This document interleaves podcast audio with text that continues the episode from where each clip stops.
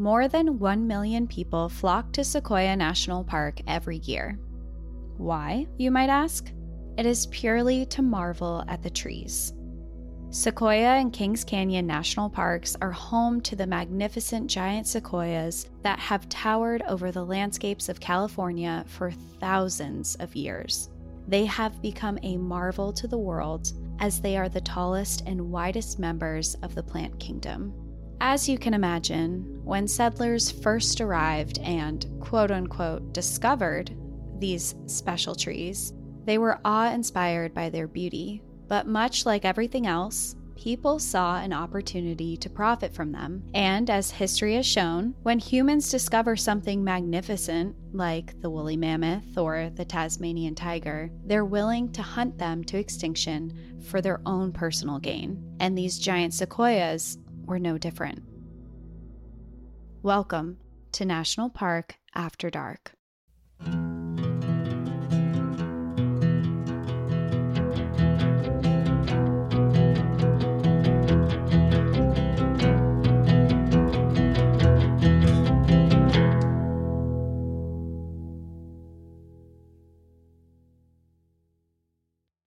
So you got some inspiration from our trip. I sure did. We just got back from our national park trip in California. We went to Sequoia National Park, Kings Canyon National Park. We headed over to Yosemite, Sequoia National Forest. I mean, we were kind of beep bopping around. It was a journey. So we rented a car and it zeroed out like when we picked it up it was at 0 miles and when we were when we returned it it was at like 1350 I thought it was at 3,000 for some reason. No Maybe I'm remembering that wrong. I'm like 3,000 miles. Yeah, that makes more sense. Yeah, we were hopping around, and I will say Sequoia and Kings Canyon are such windy roads, too. It was like by the time we were leaving Sequ- Sequoia and Kings Canyon, I was like, get me out of here. I cannot drive on these roads anymore. And I have the fear of heights and the lack of guardrails and people flying around. I was like, I need for my own personal safety, I need to get out of here. Oh yeah, everyone you could tell people lived there because I'm driving so slow and I'm like, why is everyone riding my bumper? And like it's not me, it's not me, but every single car was like, oh, maybe it's maybe it's you. You're driving really slow. But I mean the park, the parks themselves were amazing and they were beautiful. And we got to see these sequoias in real life in person. We got to see the General Sherman, we saw General Grant, we did some hiking trails, we walked around, we saw Kings Canyon, we did um what was that hike? Buena Vista in Kings Canyon, which was I think it was like two miles round trip where we got to sit like up on the cliffside and overlook Kings Canyon, which was really pretty. And we saw one other group of people on that hike, which was surprising to me because for such a short and accessible hike, I thought that there would be more people. The weather wasn't great though. Yeah, that's true. We were I will say we say were that there in not ideal conditions. Yeah, there was a lot of thunder and some lightning. And uh yeah, it wasn't it wasn't ideal, but we made the best of it and we got to see a lot of things. And I will say, if you haven't been if you haven't seen the massive sequoias, they are just if you're thinking, why would I go to a park to see a tree? They're amazing and they're spectacular to look at, and pictures don't do it justice. I mean, General Sherman, you can't even get a photo of it. It's so big. Yeah, I know. I have a picture. So I take a picture of, I have a physical photo of Ian that I take with me everywhere in my wallet. And anywhere I'm somewhere like beautiful or unique or new, I take a picture of that picture in front of whatever. And I just remember um, trying to get a picture of him in front of, I forget, Sherman or Grant. And it just looks like he's in front of a tree stump. It can't happen. It's just it's like, I know, oh, I'm like, there's well, a tree. I get it. So, well, before we get into talking more trees and our trip, because it was so recent, like Cassie said, we just got back and we're excited to share a few of the details. We have the most fun news and exciting news. the most fun, exciting news. For we have two, two news, two newses, um, two announcements, words. Two pieces of news, I guess. Yeah. Yes, there we go. And that is, we are doing two more live shows, and they're in the most special, near and dear places to our hearts, I think that we could have hoped for. So it's not going to be until September, so you're going to have to wait a little bit. But we are doing, okay, you announce one, I'll announce the other. Okay, I'm going to announce this one because I think you want to announce the other one. Okay, our second show that we're doing, Danielle can announce the first. We're going to be going to our home town, not hometown, our home area of New England. We are going to be performing at the Laugh Boston on September 25th. So we're going back to our home roots. We get to talk about the fun New England stories, and we already have some plans that are near and dear to our hearts for that for that show for sure. And if you are a New Englander and you want tickets, I'm going to just tell you right now, not to like peer pressure you, but you better get them like now because every single one of our friends and family pretty much lives in New England and is probably going to try and beat you to it. So you should Yeah. just get on that. They're already buying tickets. Yeah. So You you'll, it's, yeah, it's going to be like a fun, I mean, they're always going to be You're fun, going to meet but- our entire family basically if you go Yeah. to the Boston show. Yep. So uh, get prepared for that. We're really excited for that one just because of the the city. But the first show we're doing will be on September 16th. It's going to be in Colorado. And not only is it going to be in Colorado, it's going to be at the Stanley Hotel. Sure The- is. Stanley Hotel. I just like can't even believe The fact that we are doing a show at the Stanley just blows my mind. Uh, same. I mean, so I think the idea was planted when we were there in December of when we did our live show in Denver and we stopped at the Stanley obviously did the tour and had some drinks and whatever and we were in the music hall and part of the tour and you could see posters of different performances that have been there over the years and I think we just kind of looked at each other we're like, "Huh, wouldn't that be nice? We can dare to dream." Yeah, we like looked at it. We're looking at the stage, walking around, and we're like, wow, if only one day we could perform here. And little did we know, six months later, we were going to get offered the opportunity, and here we are. We could not pass it up. So we're so excited. We will be at the Stanley on September 16th, and we're going to link both of those tickets, whether you're going to be in Boston or you're going to be in Colorado. We'll have both of the links in our show notes. So you can go there right now and you can click it. The link is live, right? Mhm. Yeah, the link Both is live. will be live. Yep. Yeah. So we'll see you there. Our Ugh, our comedy goosebumps. show in Denver sold out. So I would definitely say get on it now. Get on it. Yeah. Like not to bully you, but if you're not But there, like come hang out with us. yeah, please. okay. So that's the big announcements that are um really really exciting that we've been waiting to share. Yeah.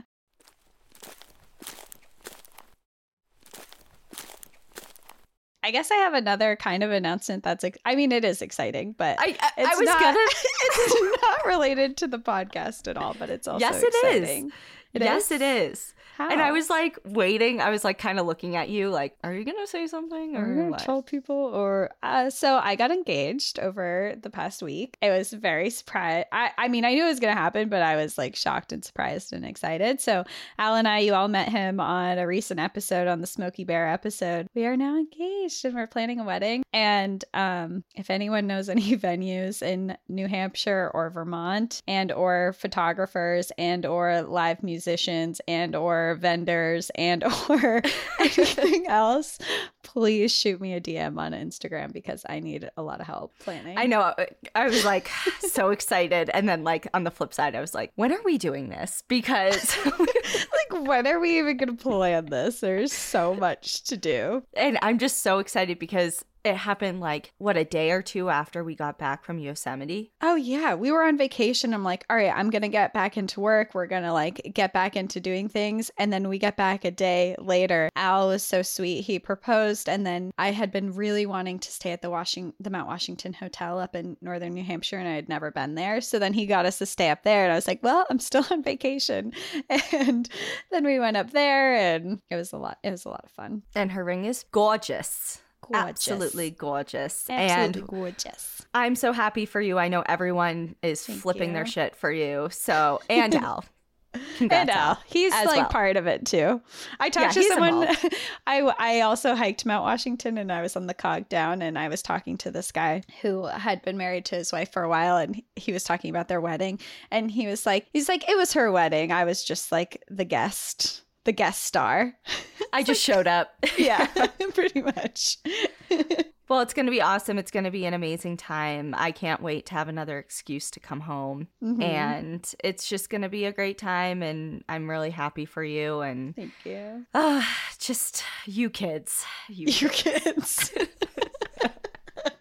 We do have one more thing. We have some people to thank, real quick. we sure do. The whole reason Cassie and I went to Yosemite is thanks to one of our listeners, actually. Her name is Maddie. And she reached out to me last year sometime in the wake of Ian's passing, and she offered very kindly a stay as kind of like a grief retreat, kind of somewhere to just go and unplug and unwind. And I couldn't fit it into our schedule or anything like that until literally right now um like a year Mhm. later still very appreciated so that was kind of the inspiration behind the trip and maddie works at a campground that is right outside of yosemite national park and cassie and i went and stayed Yeah, it was awesome. So we got there and we were at the Yosemite Lakes RV Resort. If you are looking for a stay outside of Yosemite or very close to Yosemite, we highly recommend this. Maddie and Dale, the property manager there, they were so welcoming and wonderful to us. They put us up in this beautiful yurt that they had. It had mountain views over there. We had full showers, full bath, comfortable beds,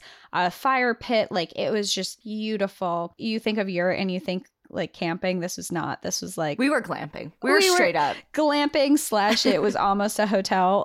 um, it was it was beautiful. It was wonderful. They were so kind. There were hiking trails that were right there that you could do. They had swimming holes right there. It was right outside of the Hetch Hetchy National Park entrance, the Yosemite National Park entrance, and it was wonderful. They were just so kind. Beautiful facility. Totally recommend it. We'll add a link just so you can check it out yourself. It's also part of the Thousand Islands campgrounds. So if you are a member of that, then you get like these stays where you can go there, which is pretty cool. But we'll post photos. Yeah, Cassie took some pictures inside of our yurt, but yeah, they have yurts. Obviously, they have like areas for RVs and trailers and campers and stuff, but hmm I, what did they say? Their property is like over 400 acres. It's huge. There's campsites, there's yurt areas, there's cabins, there's like, it's just, there's something for everyone, and the proximity to Yosemite is ideal. So, yeah, thanks, Maddie and Dale. Just a shout out to you guys. You guys were awesome. And if you're in the area, totally recommend looking into their their spot. Yeah, go tell them we say hi because they're both great. Yeah. Okay, well, I guess should we talk about some trees? Yeah. Yeah. So I'm doing a whole episode on trees because I actually really have figured out and discovered over the past few years that I love plants. And I really loved visiting Sequoia and I thought that it was really exciting to be there. So today we are going to be going to Giant Sequoia National Monument and we're also going to Sequoia and Kings Canyon National Parks. And if you've been to this area or if you've researched this area, it's kind of confusing where the lines meet. And Danielle and I really saw that when we were there because it was like, welcome to Sequoia National Park, welcome to Sequoia National Forest, welcome to Sequoia National Monument, welcome to Kings Canyon. And they're all like interlaced and intertwined of like this massive conservation area. So we're kind of going to be beep bopping around to all of these places for this episode. But before we can really get into that story, we actually need to learn a different story. And this one goes back further in time to London to the very first World's Fair in 1851. The concept of the World Fair was created so that countries would have a place to showcase their newest innovations. The first World Fair coincided with the Industrial Revolution that spread from England to the United States and was known as the Great Ex- Exhibition of the World of Industry and of All Nations, also known as the Great Exhibition. It was held in Hyde Park, London, and it became the very first national festival celebrating major companies' industrial progress. And this first World's Fair, it was meant to impress the public by their massive machinery, and it was also to kind of be like, hey, people, like I know you've been handcrafting this your whole life, but what if we take those jobs off your plate and let this machine do it to make people feel comfortable? So the first World's Fair in London took place inside of a newly built structure known as the Crystal Palace, which was also supposed to be this innovative, like massive, exciting design design. And it was basically a giant glass and cast iron building that was created by an architect and gardener and resembled a massive greenhouse. After the first World's Fair, countries around the world started following suit. The 10th exposition was held in Paris. And just to give you an example of like what these massive fairs were showcasing and the really important, crazy innovations they were showing, was this one was showcasing the newly built Eiffel Tower, which at the time was the tallest tower in the world and is still considered an architectural masterpiece. So these World's Fairs were being held to showcase like the best of the best of whatever's happening across the world. And they did split into three eras over time. They just changed. The industrialization uh, was ar- from 1851 to 1938. Cultural exchange lasted from 1939 to 1987. And nation branding began in 1988 and it continues today, but world fairs are much less common than they used to be. But it did become a place for all people to showcase their innovations, creative and cultural works, and even new world discoveries, which is going to bring us into our story of the Sequoia. But first, I want to go a little bit more into the World's Fair just so you can get like a really good idea of them. Because the World's Fair because the World's Fair first came to the United States in 1897 and it happened from May 10th to November 10th, 1876 to celebrate the 100th anniversary of signing the Declaration of Independence. And this one was officially called the International Exhibition of Arts and Manufactures and Products of Soil and Mine. With this World's Fair, 37 countries from around the world participated in it and nearly 10 million people were in attendance. Chicago also had a World Fair, and theirs was different because they were the first World Fair that not only did they showcase their work, but they also showed in real time how inventions were created. Both of these World Fairs, the first one and the Chicago one, become imperative for today's story. The only thing I know about World's the World's Fair is I have a book obviously on my shelf that I have yet to read, but it's staring at me, waiting. Mm-hmm. The Devil in the White City, and it's about how H. H. Holmes used the serial the Chicago, killer. Yeah, used the Chicago World's Fair as a pivotal point in his serial killing career. But yeah, who's he's also from New Hampshire. Is he? Mm-hmm. I love that you mentioned him because I put a little tidbit about him in this episode. Really? Yeah, because I was like, I can't just braze over a serial killer that pops up in a tree episode. I mean, it's not about a serial killer. I'm sorry, you guys, but it is about trees. But um, I had to, I had to add him in here. Okay, well, I will love to. I would love to learn more because obviously I don't know much.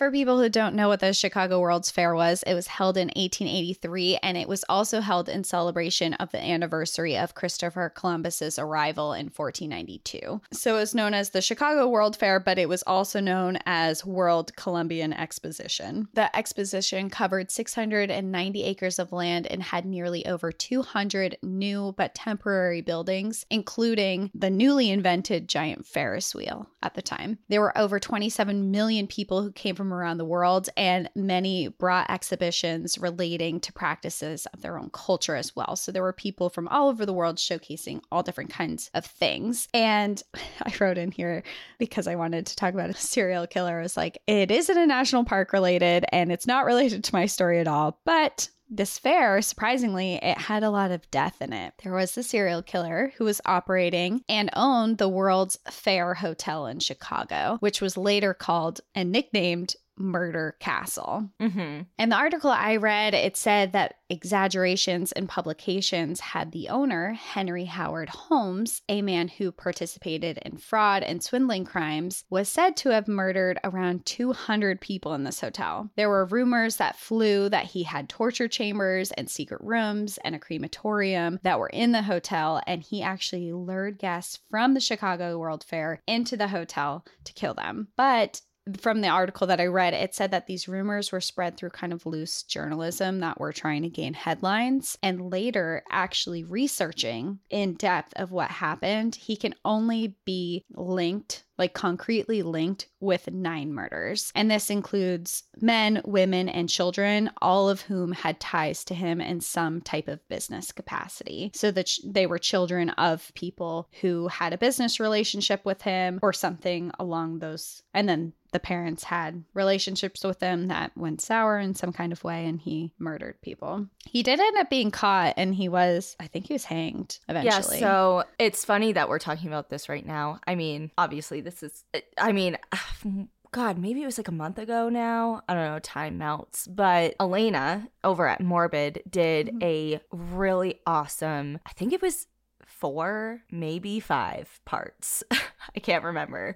But she did an awesome job on a deep dive on H.H. Holmes' story. And it is like, I mean, each episode is like an hour, hour and a half long, and there's four to five of them. So if you want to wow. know more, I mean, he is like wild. And we grew up learning about him, I think, just because he was like our hometown, like local area notorious killer, um, just because he is from New England area. But yeah, he was fucking insane. And um, to put it yeah. lightly, he was fucking insane. yeah, that's all I'm gonna say. Um, but yeah, because it's not my area forte. Um, but yeah, if you want to learn more, because he definitely did operate in that area, and she went deep into the murder castle and all of the different he was just such a piece of crap but uh yeah anyway yeah. I, i'd rather learn about trees and, yeah this is not yeah. a morbid episode i know you have like you've had some morbid episodes and are researching some and i was like i'm gonna throw in an episode about trees so welcome everyone but i will say i did add one more thing because this the chicago world's fair was not only filled with death because of the serial killer that was operating there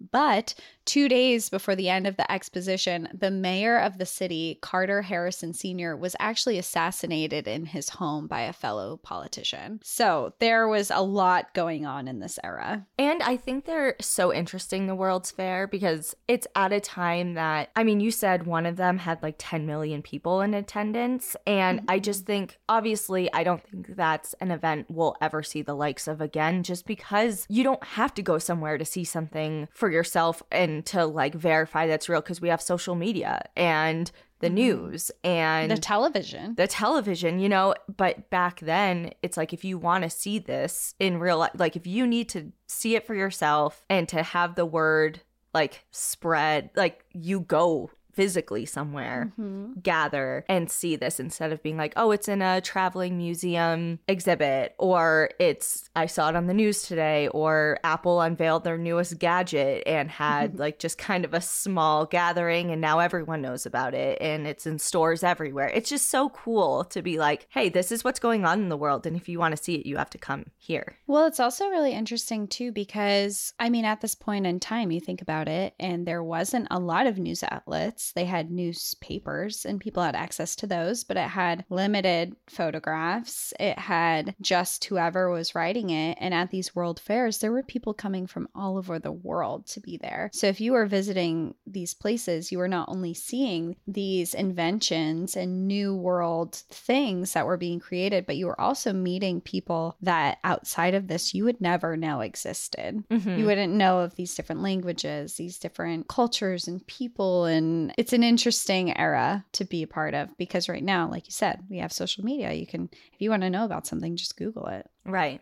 Exactly. And kind of switching gears, talking about the World Fair and actually going into my story now. The World Fair, it did inspire a lot of people and it inspired all types of people to bring their own innovations, including a man named Martin Vivian, who was just living outside of Sequoia and Kings Canyon National Parks. He believed that he had something he could bring to the fair that would shock the world because in his backyard, he had some of the largest trees in the world. Trees that he knew would astound anyone who laid their eyes upon them, trees that had stood for thousands of years, and many of these trees were recently designated inside of national parks because they were so special. So he thought that if he could bring one of these trees to a world fair, he could awe the world. Is it World Fair or World's Fair? I'm just confused. It's World Fair, but like if you're like saying it like their fair, it's like the world's Got it. Right. It reminds me. Remember Step Brothers? It's like, are you pay- Are you saying no? It's World's. Sorry, it's World's. it's World's Fair, like with an apostrophe s. Okay. I just want. I didn't know because Are you saying Pam or is it saying Pan? It's Pan. It's Pan. okay, Pan. Pan. Is the B silent?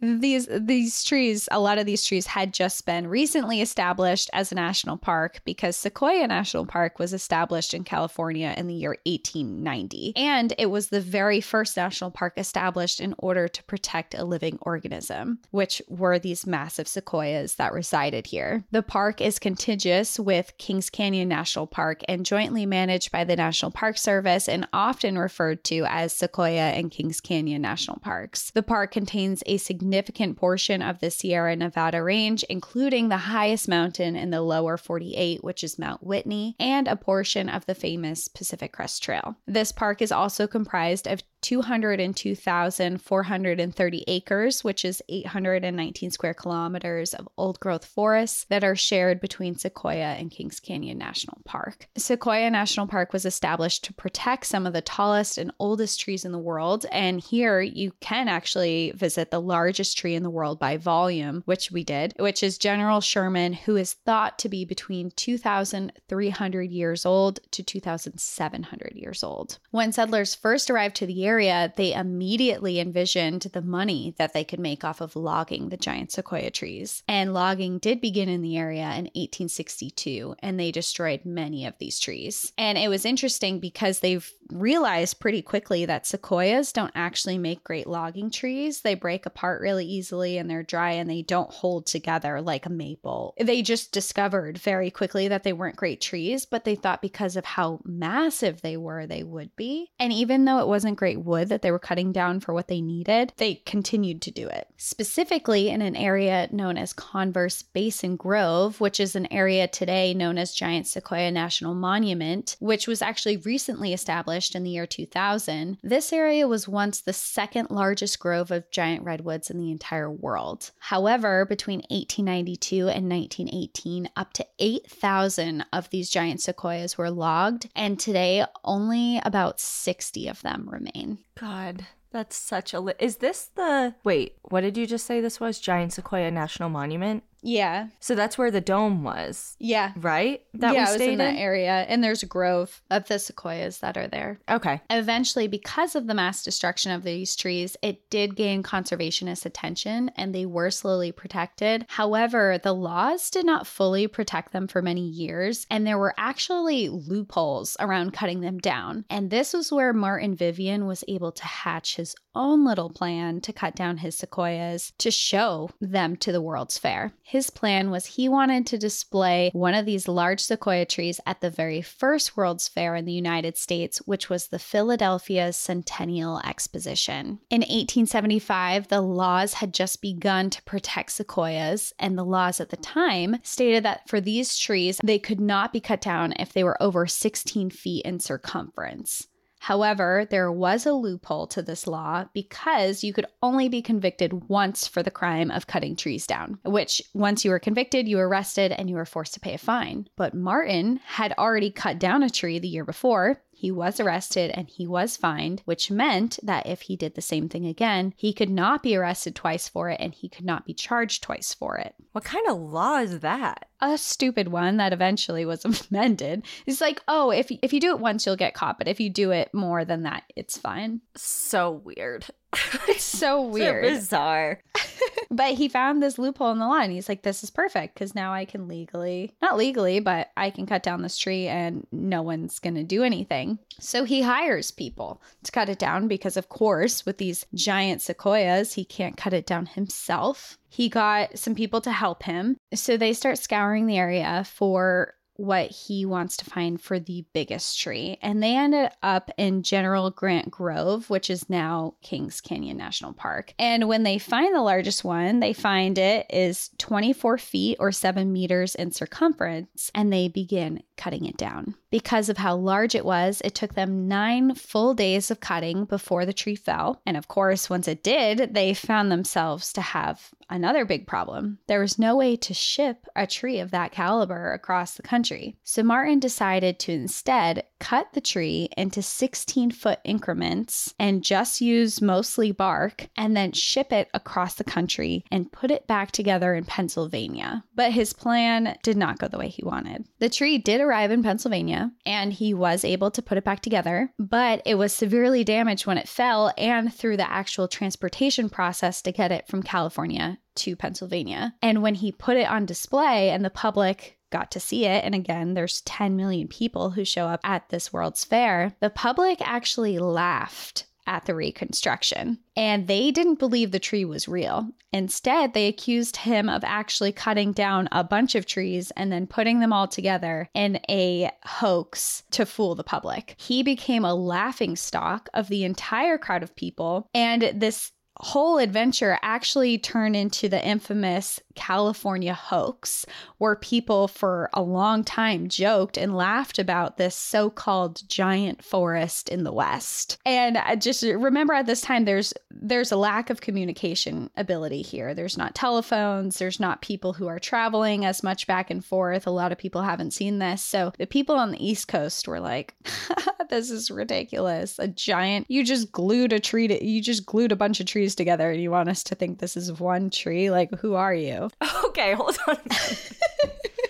because people live in California. People, you know what I mean? It's not like this far off place that no one can verify this. But these are people all on the East Coast. No one here lives there. No one here has been there because at this time, like, you have to travel by train for days and days and days to get across. Mm-hmm. People aren't, people just come. And maybe if you've been to California, California's huge. It doesn't mean you've ever seen sequoias. That's so funny. So. They're like, you idiot. We're not falling for this. This isn't a real tree. Yeah, right. what do you think? I'm stupid or something?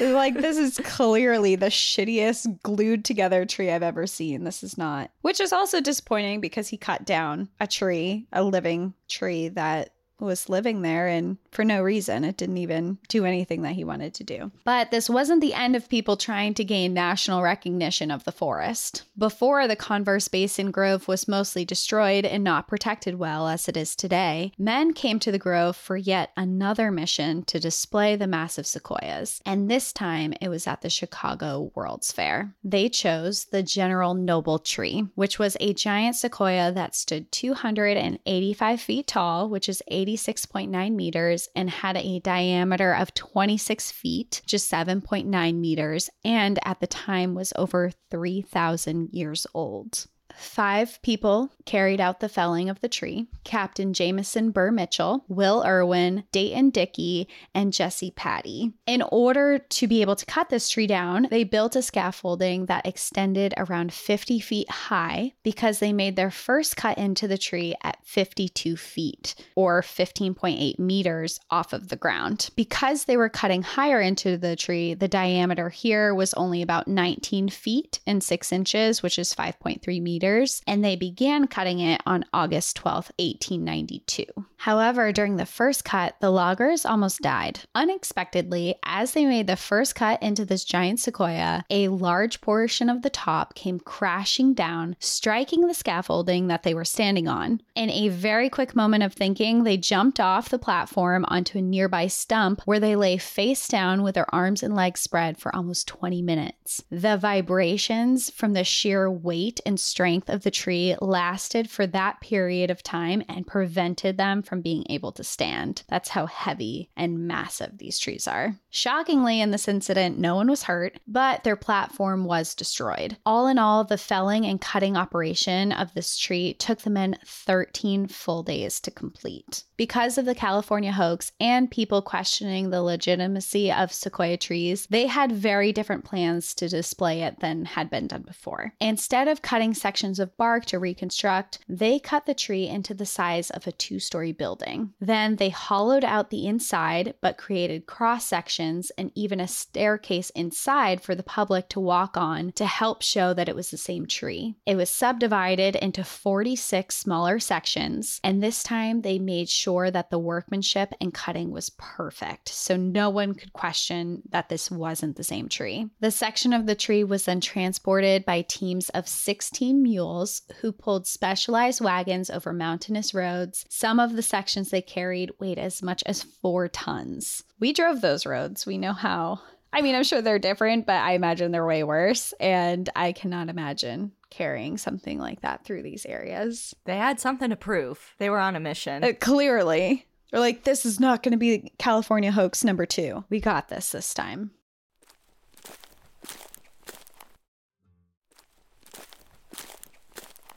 They then brought them to the train station where it required 11 railroad cars to carry parts of the General Noble from California to Chicago. All in all, the felling of this tree cost $10,475, which would equal closer to $300,000 today. The Chicago World's Fair was the most visited public event of its time, and this time, the public finally believed that the tree was real. People were amazed by the size of the tree and thousands of people walked inside of it. The men were proud to show off the tree that they had cut down, and they were excited to boast of the location because it was their home. And they were just so excited to be like, I live here. They come from this destination, and these majestic trees are here. However, in the official history of Chicago World's Fair, they announced that the tree was from the Mariposa Grove in Yosemite National Park. And they were from was never even mentioned. Was that a miscommun like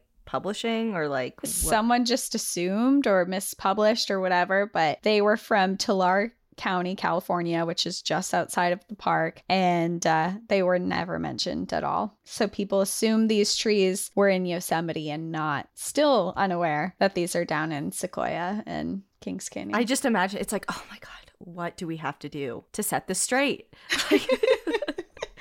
it's like god uh, at least you believe me but you don't even get the location where it's at like what is yeah, that's frustrating. so they didn't receive the recognition that they were looking for and what happened to this tree afterwards was really odd as well so the decision was made. Well first it was renamed the chicago stump because it was brought to chicago and it looked like a giant stump but it was shipped to washington d.c and when it got to washington d.c they decided that it wasn't good enough as just like a stump. They actually built a dome roof and used it as a tourist attraction at the national mall in washington d.c for the next 40 years Eventually, it decayed to the point where it wasn't safe for tourists to use and was given to the Department of Agriculture and it was turned into a storage shed. Okay.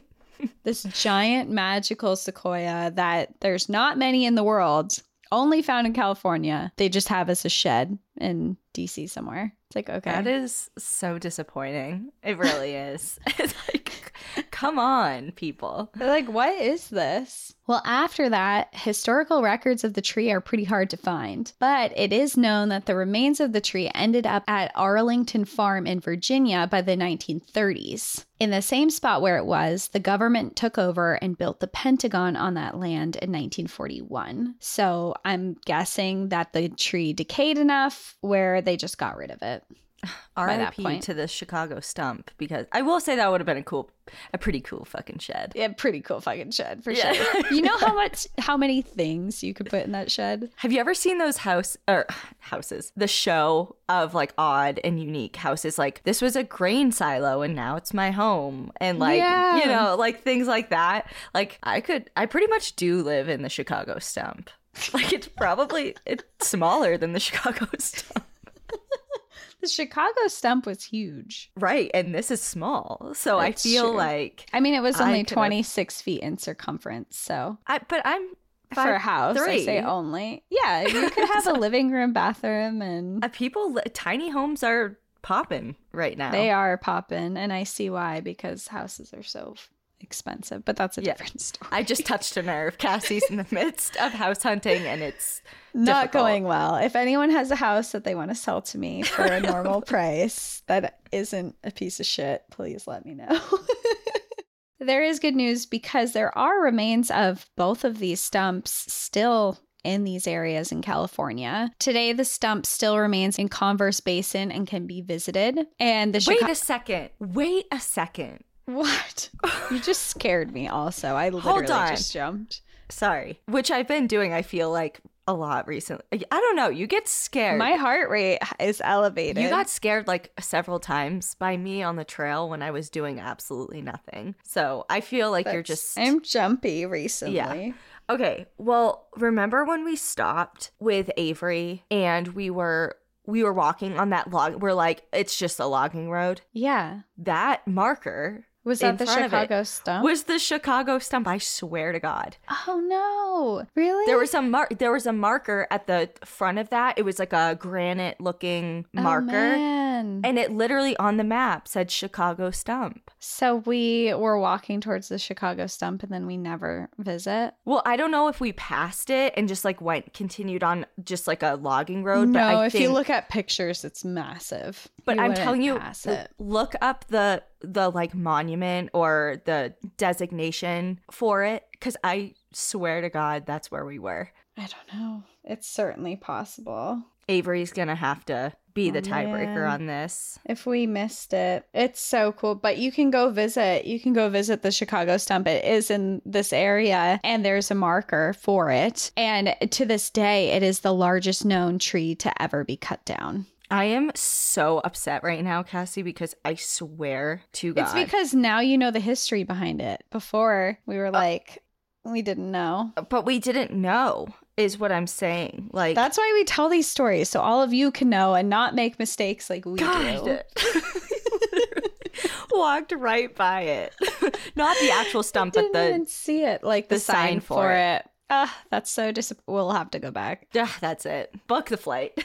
The good news is, is we did actually see the centennial stump. I took a photo of it when we were walking by, which is why I ended up researching this episode. So there is a marker for the centennial stump, and it's located in Kings Canyon National Park at the General Grant Grove in Hume, California, and you can still see its remains today. I took a photo of the sign, and it has the information about taking nine days to be cut down, and a briefer version of the story I just told of the centennial stump that ended up in Pennsylvania that everyone laughed at for not being real.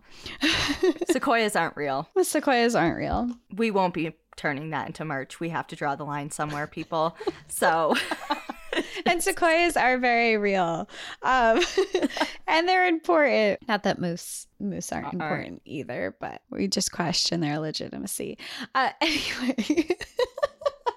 The stories that I told today, there are only two stories of two sequoias that were cut down purely for the purpose of displaying them as expositions, but there are many others as well. And it's important to remember that the preservation of these trees are really important. Only 37,000 of giant sequoias exist in the world, and all of them are in California. Their massive sizes make them extremely important for California's clean air, water, wildlife habitat, and natural carbon storage. Sequoia trees are also trees that thrive off of wildfires and actually need them to remain healthy. They are able to adapt under extreme fire conditions, and without fire, sequoias actually are not able to reproduce, which I thought was really interesting because we hear of wildfires, and I think a lot of our immediate reaction is, oh no, a wildfire. You know, like they can cause extreme devastation, but they're also really important, and they're really important for sequoias because the fire actually allows sequoias to release their seeds from their cones,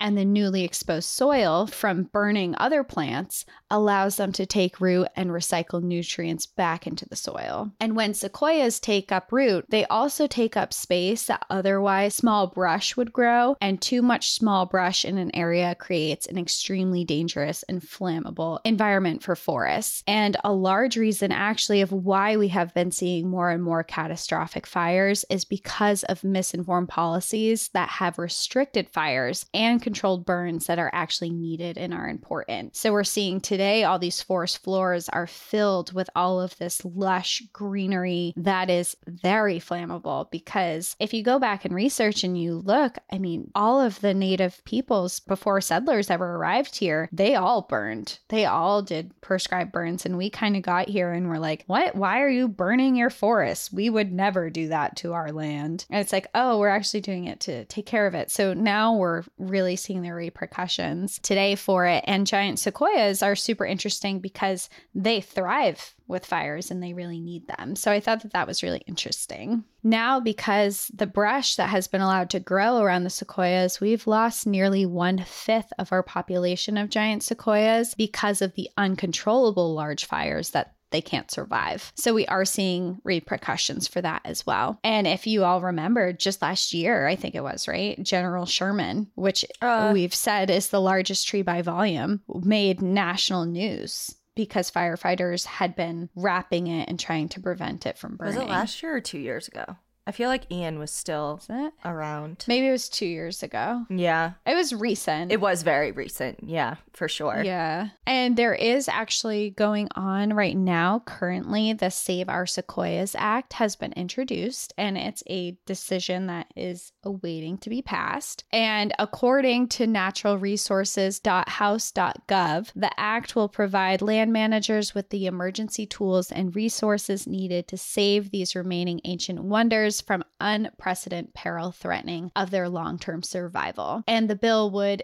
enhance coordination between federal, state, tribal, and local land managers through shared stewardship agreements and codification of the Giant Sequoia Lands Coalition, a partnership between the current Giant Sequoia managers. It would create a Giant Sequoia health and resiliency assessment to prioritize wildfire risk reduction treatments in highest risk groves and track the progress of scientific forest management activities. It would declare an emergency to streamline and expedite environmental reviews and consultations while maintaining robust scientific analysis. It would provide new authority to the National Park Foundation and National Forest Foundation to accept private donations to facilitate giant sequoia restoration and resiliency. It would also establish a comprehensive reforestation strategy to regenerate giant sequoias in areas destroyed by recent catastrophic wildfires. So there is a bill that is like very much going into trying to protect these trees, but there are arguments on on sides of the bill and a lot of it isn't that people don't want it because it seems across the board that everyone wants it, but everyone doesn't agree on everything that the bill is offering and there are some environmental groups that argue that the bill has not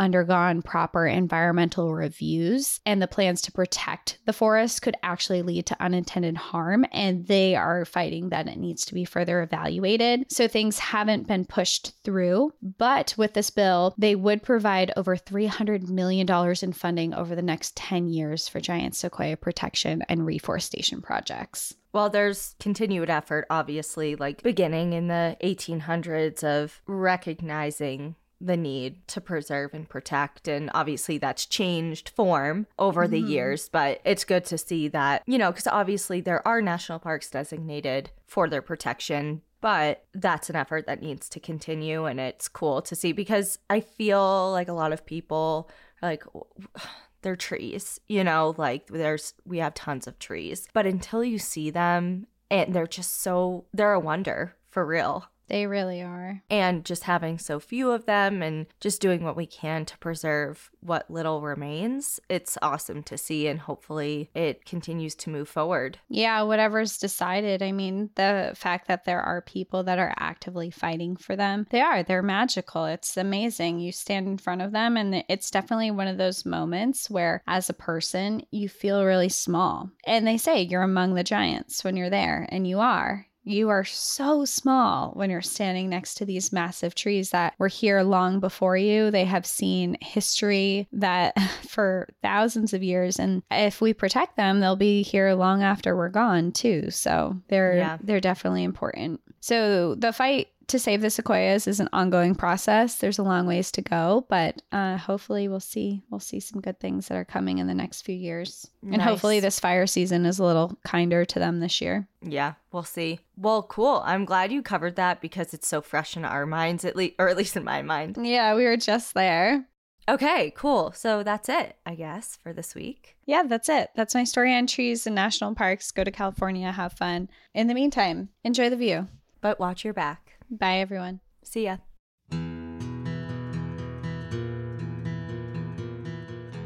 Thank you so much for joining us again this week. If you have a trail tale or story suggestion, send us an email at stories at npadpodcast.com. Follow us on Instagram and Facebook at National Park After Dark and on Twitter at NPAD Podcast. Join our Outsiders Only community on Patreon or Apple subscriptions to listen ad free, unlock monthly bonus episodes, and exclusive content. And remember, when you support our sponsors, you are supporting our show. For our exclusive discount code, notes and source information from today's episode, check out the show notes. For more information on our show, our book recommendations, merch updates, and more, visit our website at npadpodcast.com. And please rate, review, and subscribe from wherever you listen to podcasts.